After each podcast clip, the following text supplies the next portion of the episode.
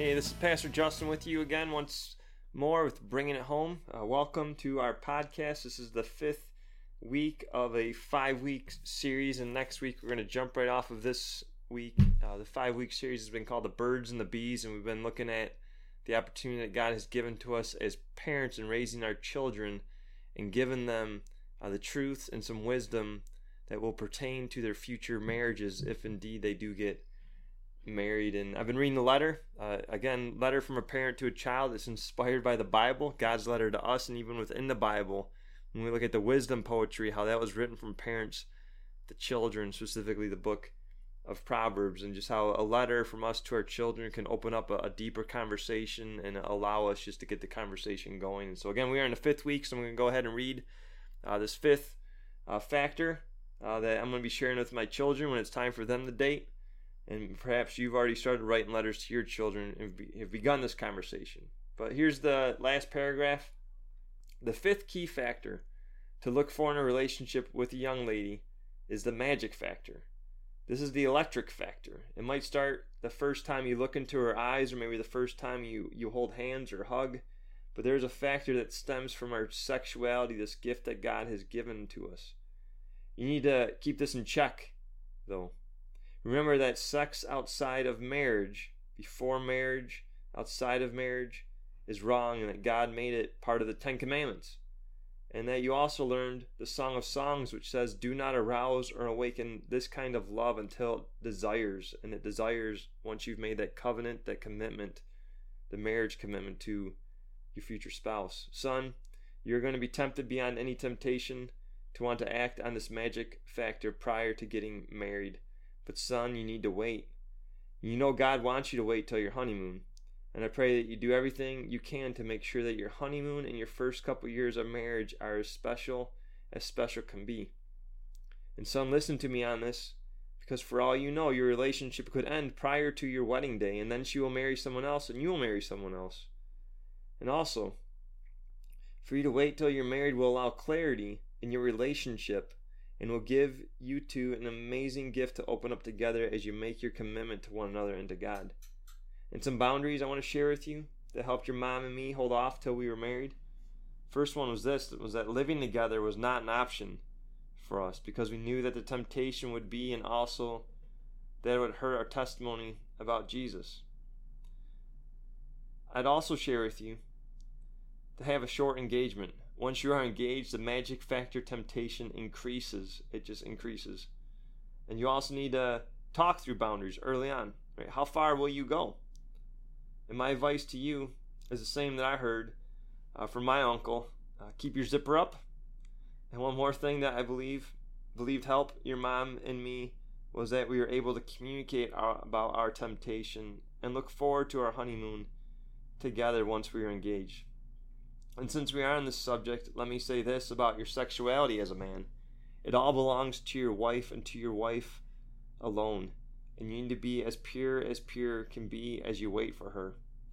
And you can refer to my letter to you on the birds and the bees, those nine points.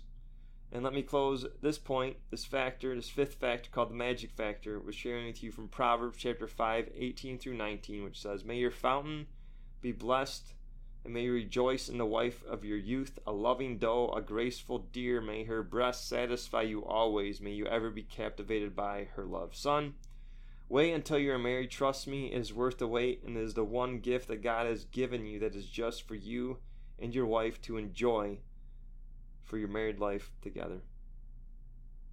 So that's the fifth key factor in this letter that I've written to my children, certainly it will take a little bit of a different tone from the three boys to my daughter and how we talk, and perhaps it'll actually be my wife who talks to my daughter about these kind of things. Um, I don't know uh, where you're at as a parent, um, what you experienced in your life, and I, I want to say this right now that forgiveness is so real. Um, God forgives us, God restores us. I always say the main thing is the main thing because the main thing is the main thing, and that's forgiveness. And so I pray, just as an adult, as you hear this, that you're not stuck in, in guilt from your life when it comes to sexuality, but certainly we know that God's word has been spoken, God's word has been written to us. He has written us that letter, and He does say sex belongs in a marriage relationship, so do everything you can not to have premarital sex. And so, parents, right, whether or not we live this out, right, that's not the question. The question is, what does God have to say, right? And how are we going to be transparent to our children about temptation, right, about the reality of this? There's so much that we need to talk about right now when it comes to this, but I pray that you'll begin to have those conversations with your children about where sex belongs and it belongs in a marriage relationship between a man and a woman. That's what God's word says. And what I like to tell you right now is we are going to begin a nine week uh, Birds and the Bees Part 2 series, if you will. We're going to talk through the nine key things that we need to talk through with our children about sex. Uh, from the early age all the way to the young adult age before they are married, but there are some key truths that we need to know, and certainly there are more than nine. Uh, but I've been able to identify nine conversations that I believe we need to have with our children when it comes specifically to the birds and the bees, to our sexuality as men and also as women, and what God has to say to us. And so, parents, thanks for tuning in.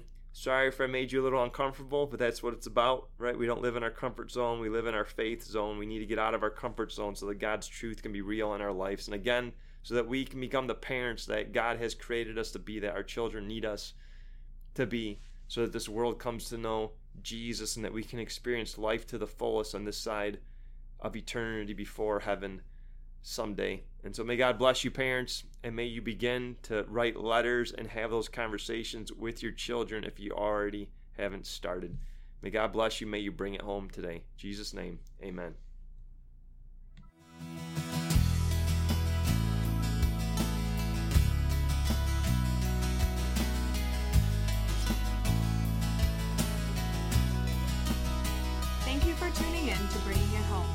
Pastor Justin at Trinity Lutheran Church this or any weekend. Check out trinityutica.com for the most up to date schedule. While you're there, click on the Media Library and select Bringing It Home to ask questions or to subscribe.